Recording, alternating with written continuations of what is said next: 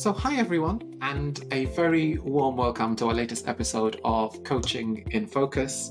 I am your host, Joseph Grech, and I am joined by Marwa Farouk. Marwa, how are you doing today? Good. Hi everyone. Good. I'm excited to be speaking to you today as well. And before we start our conversation, I just want to give a little bit of background to our listeners, to our viewers, in relation to your experience. So you are a leadership coach, you're a strategic advisor as well with Red Kite Coaching and Consulting. And you have worked for many years, over 20 years, in relation to driving significant and lasting cultural transformations in organizations, particularly showing your commitment to equity, diversity, and inclusion initiatives as well. And our focus on the episode today is around equity and how we can center equity in our coaching practice as well. So shall we start from that aspect around what equity actually is? I feel sometimes there's still a bit of confusion around equity, equality. So shall we start from that point of view? What do you think? Yeah, I think it's a really good starting point. And I have a really fun metaphor that really helps people I work with to, it's not my metaphor, but it's one that I use all the time since the day I heard it from a colleague in my past organization. So if you think of the metaphor of a party, equality is inviting everyone to the party. Diversity is making sure that those that are invited into the party are representatives of the community that you're inviting people from. So that's equality, diversity. If you think of inclusion, that's inviting those that you've invited into the party to participate in planning the party with you. So choosing food, music, the layout of the party, that is sort of including people in doing it. And then finally, I would say belonging is that everyone feels comfortable taking part of this party. So even if people have come, they're actually comfortable going to the dance floor or not dancing and sitting and chatting and that kind of thing.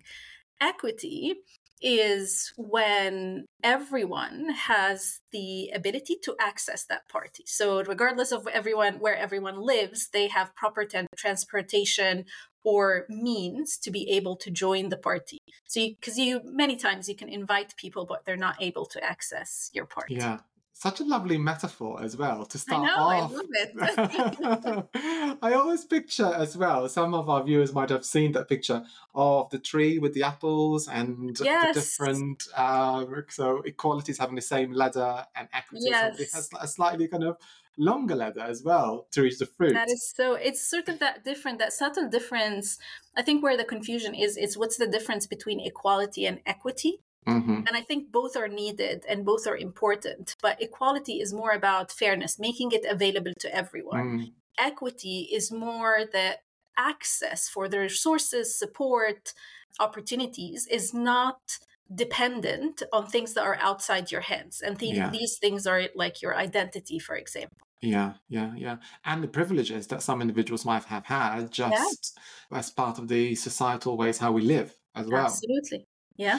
So in terms of centering equity then in coaching sessions or in our coaching practice, what does that actually really mean in everyday terms? I've been exploring this for some time now, and I think it means different things depending on which angle you're coming to it from. So it could mean one aspect, it means that you as a coach, you're committed to a journey of learning more and being more aware of the different contexts and worldviews that exist out there, or those of your client, especially if I work a lot with organizations and so on. So I'm really keen on understanding who are the members of these organizations that I work with and what kind of inequity exists within their context. So that could be one thing, your own learning orientation and as a coach. It could be also something about sort of how you make agreements with those that you coach, with your clients. I was facilitating a session recently with the ICF actually about that same topic. And one of the participants had said, oh, to me, that means that when I'm doing my coaching agreement, I'm going to call out or give permission to my client to actually call me out when I'm being irrelevant or undermining a specific context that is important to them. And she wanted to write it as part of the agreement. So that's one way of doing it. It's just looking at the coaching agreement and how are you building this coaching agreement to create space, safety and space for the client to bring their own context that are many of the times not necessarily named explicitly. It's such an important point, isn't it? This idea around how do we kind of flex our agreements so that they're serving the client more fully rather than just being a contractual agreement. It's about the client's ability to engage in that space with us. Yeah. Absolutely. And I think just sort of to build on your thread here, another way of where we center equity, and I think that's sort of what we already do, is like really being centered in the client point of view and being focused on where the client coming from, what's their experience of whatever they're going through in the moment, and being centered I would extend that in their worldview, really being curious and trying to understand what's their view of that matter and why that view exists. And I think last but not least, I would say evoke awareness, which is another key thing around being a coach, is just sort of spending time.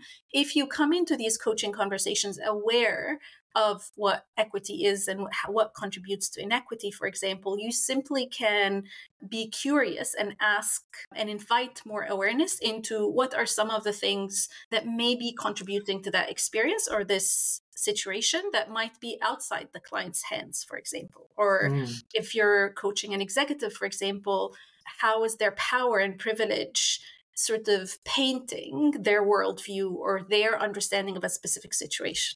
Yeah. What's resonating with me is this importance of the context that the individual is coming to the coaching sessions in, and this idea around power, privilege, kind of imbalances in that dynamic are really important for us coaches to consider. So would you say that if I am centering equity in my coaching practice, would you say it kind of starts with self-awareness? Like how do I know if I'm centering equity? Yes, I definitely would start with self-awareness. I think one of the things all of us as coaches are committed to is continuous learning.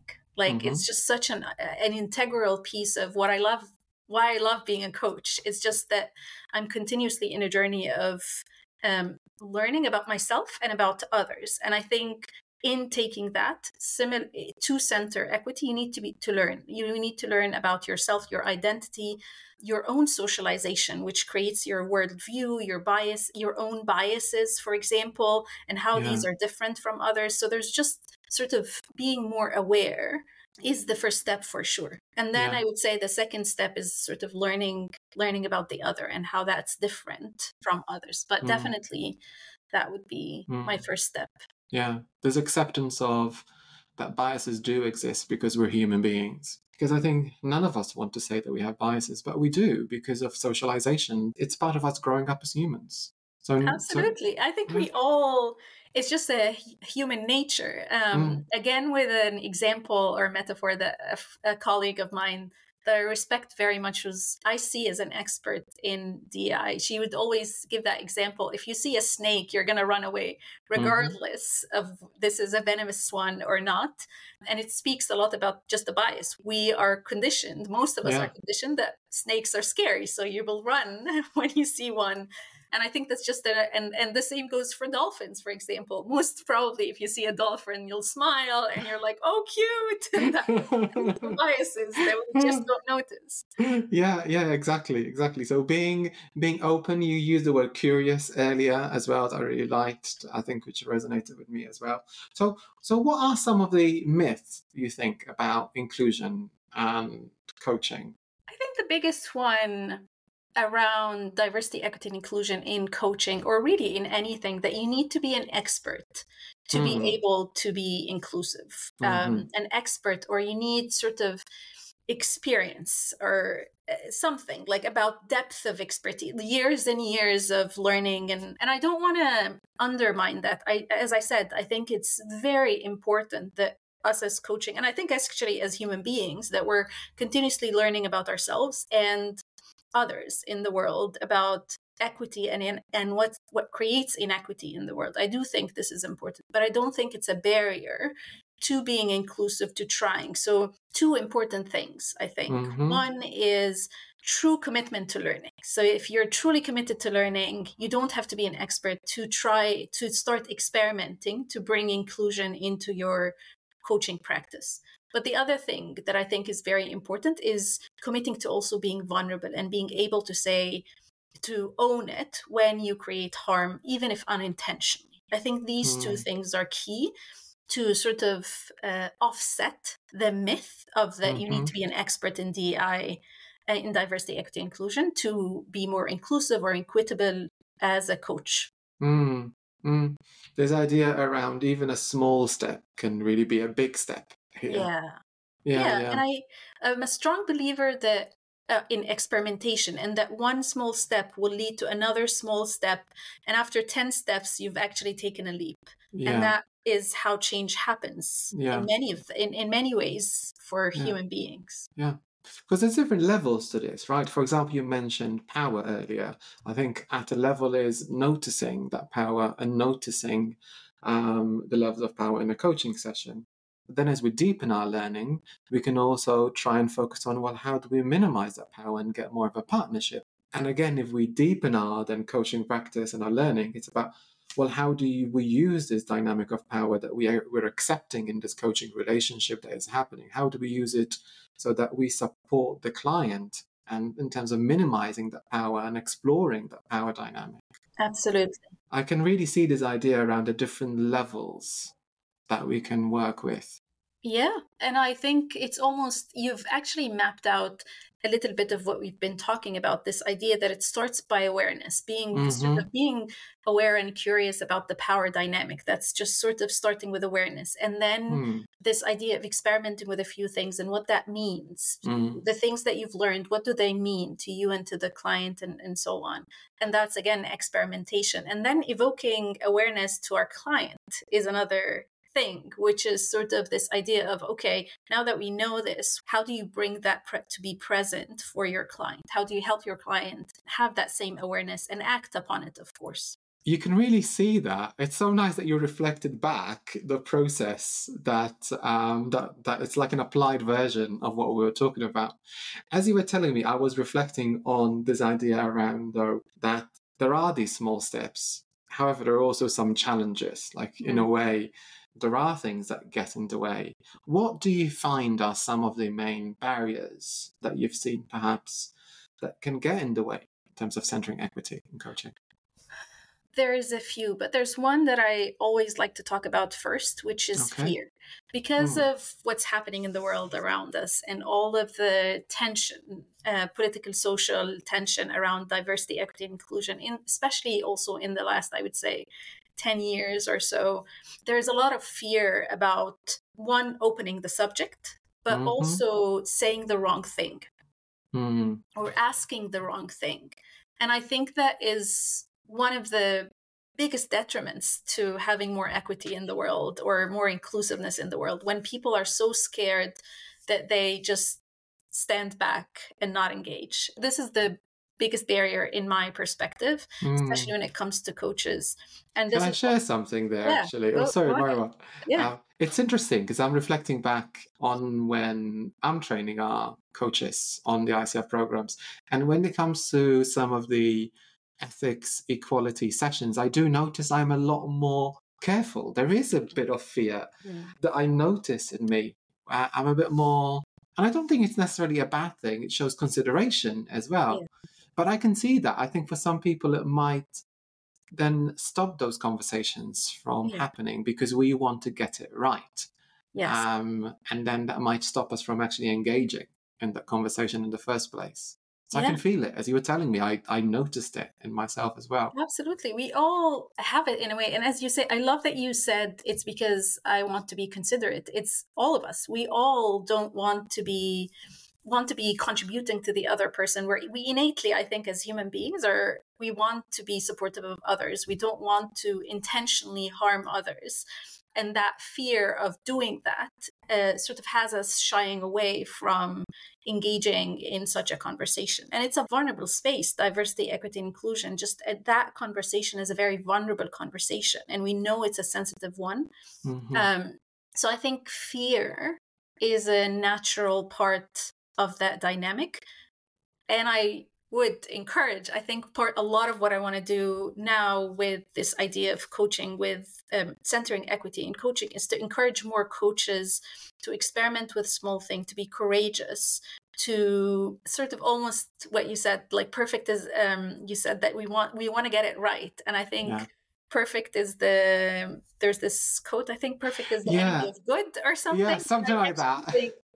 Good is good enough as long as, and I want to caveat that because it's important, as long as that you're willing to own it if you created harm. So if you're talking to your client and you've said something that sort of impacted them or asked them a question that they felt sensitive about, making sure that you're able in your own language to name and acknowledge that harm and just say, I'm sorry, I didn't mean to do that. Or when you're asking the question, say, I might be wrong, but I wanted to put the question down and feel free to not answer it. Sort of some of these things that would help the conversation stay going, but isn't no engagement at all. Yeah. It shows genuineness in us as coaches as well, that we're being, we mentioned the word human, we're being human, we're being genuine with our client. We're not these perfect expert coaches. And it's care. It's just like, as you say, we're being human. It's just care. In my experience, what has been happening is when I bring it into my coaching, it's almost like an aha moment in itself of like, that has been contributing, like this actually happened to me a few times where people weren't expecting that the coach is going to bring a question about that. Mm-hmm. And then when it comes, it's like, yes, I want to explore that. There is almost more curiosity and more engagement. It feels like it was in the room and we both noticed it. Yeah. And actually we're shining a light on it now and say, well, what shall we do with this? And being honest with each other. So would you say what I'm hearing is being, developing our self-awareness, having transparency with our clients, they're kind of key mindsets that really help us, Are there any other mindset that you think enable equity, inclusion in our coaching practice?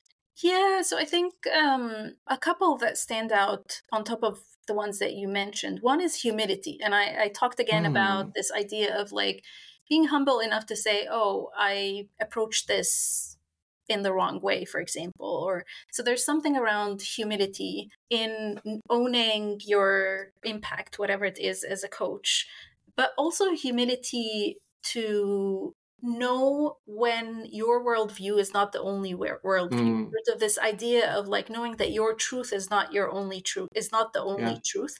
And there's humility with that because our worldview comes with a lot of lived experience and a lot of different work that we've done. So it's hard sometimes to come into a coaching conversation and like sort of hear something that you have very clear judgment on and just pause and ask with humility without, there's this concept of humble inquiry, which I love very much. And it's this idea that you're asking question, not in a way that is leading to somewhere, but you're truly curious about the client's lived experience or the client's experience or view of what they're going through. So humility is number one. And number two, which is very close to it, is being centered in the view of the client. So humility and being centered in the view of the client. I'm trying to unpack that a little bit. So the humility I've talked about, the view of the client, I think a lot of the times, especially if the client and the coach come from different backgrounds, we're unable to connect with them because we're really holding on to our view of the world. And I think one of the things actually that I've learned with as part of the getting certified with the ICF is this idea of being centered at the client view. I'm not trying to push my perspective on my client. I'm actually being grounded in being curious about how the client is seeing the situation, what they view as the barrier, what they view as the solution, and what they view is within their control or outside their control. And sort of with that help to evoke awareness and move them into sort of action or impact from where they are. Yeah. This idea of my opinion is not that important, or actually it's not important at all to a degree. Yeah. Sometimes when clients ask, what do you think of this? That's the first thing that genuinely comes to mind. I think, well, to a large degree, my opinion of what I think about it is not important. What you think about it is by far more important than what I think about this. Yeah. I like to, when a client asks me about my opinion, I actually like to ask them, how would my opinion be helpful? Like, what is it? Because sometimes it's power. They think that somehow, because you're the coach, you should know what to do.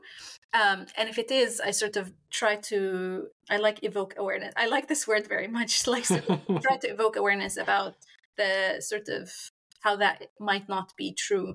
But sometimes it's actually, which it's a broader topic for another time, but it's neurodiversity at play. Some people, their ways of thinking, they like to bounce off ideas, and it helps them sort of progress and process the discussion. I notice that in my own thinking patterns. I'm quite extroverted in my thinking. I wouldn't say I'm an extroverted person, but in my thinking, even if I'm by myself, I'll be talking out loud. Oh. Because I think the sound of saying it and the sound of being in conversation with somebody about it really helps to formulate my thinking.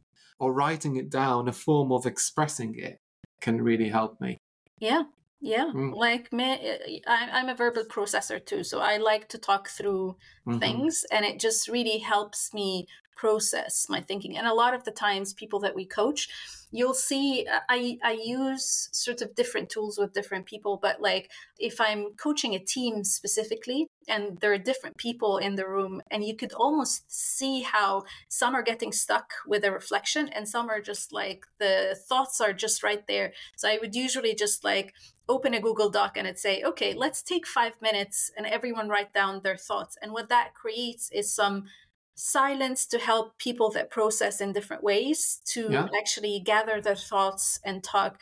Which really brings us back to equity, because that to me is an example of equity. You provide, you're noticing that self-awareness, you're noticing what's happening, and then you're providing the tools to help people engage in the activity and support themselves. You mentioned tools. And some tools that you use, are there any tools that come to mind that you feel enable equity and inclusion? Yes, there are tools that I like personally to use, but I think in general, because coaching as a profession is a lot about curiosity and sort of reflection and so on. So I would say most of the coaching tools bring in some kind of equity. But there are 3 tools that I like to use a lot. One is the sphere of influence as a tool, this idea of that what's within my control, what's outside my control, and how, and sort of help people think through that. The constellation exercises, so this having a prompt question and letting them put their dots somewhere within the circle. And then the identity wheel. I would say identity wheel exercise is quite a popular exercise, but it just has all types of different things that contribute to your identity. And I like to stress always that identity is not a static thing. So how would you define your own identity in the moment? Because identity could evolve and change and so on. And then help them see how that could impact the situation that they're bringing, and sometimes if I'm coaching executive, how their identity is different from others and how is that impacting them and their work and their perspective. And I find that these 3 specifically come in handy a lot of the times when I'm trying to bring that perspective. Yeah. And for any of our listeners, there's a lot of information about this that they can search online as well. We can add a couple of links, some examples here as well. Did you know that at Become, we offer a number of different coach training programs to people just like you? If you're new to coaching, there is a level 1 diploma in integrative coaching. If you've been coaching for a while, or perhaps you're already an ACC coach, then we have the advanced diploma in integrative coaching, which leads all the way to the PCC credential by the ICF. We also have a number of CPD programs and certificates, including mentoring and supervision. To find out more, go to tobecome.org or just check the show notes.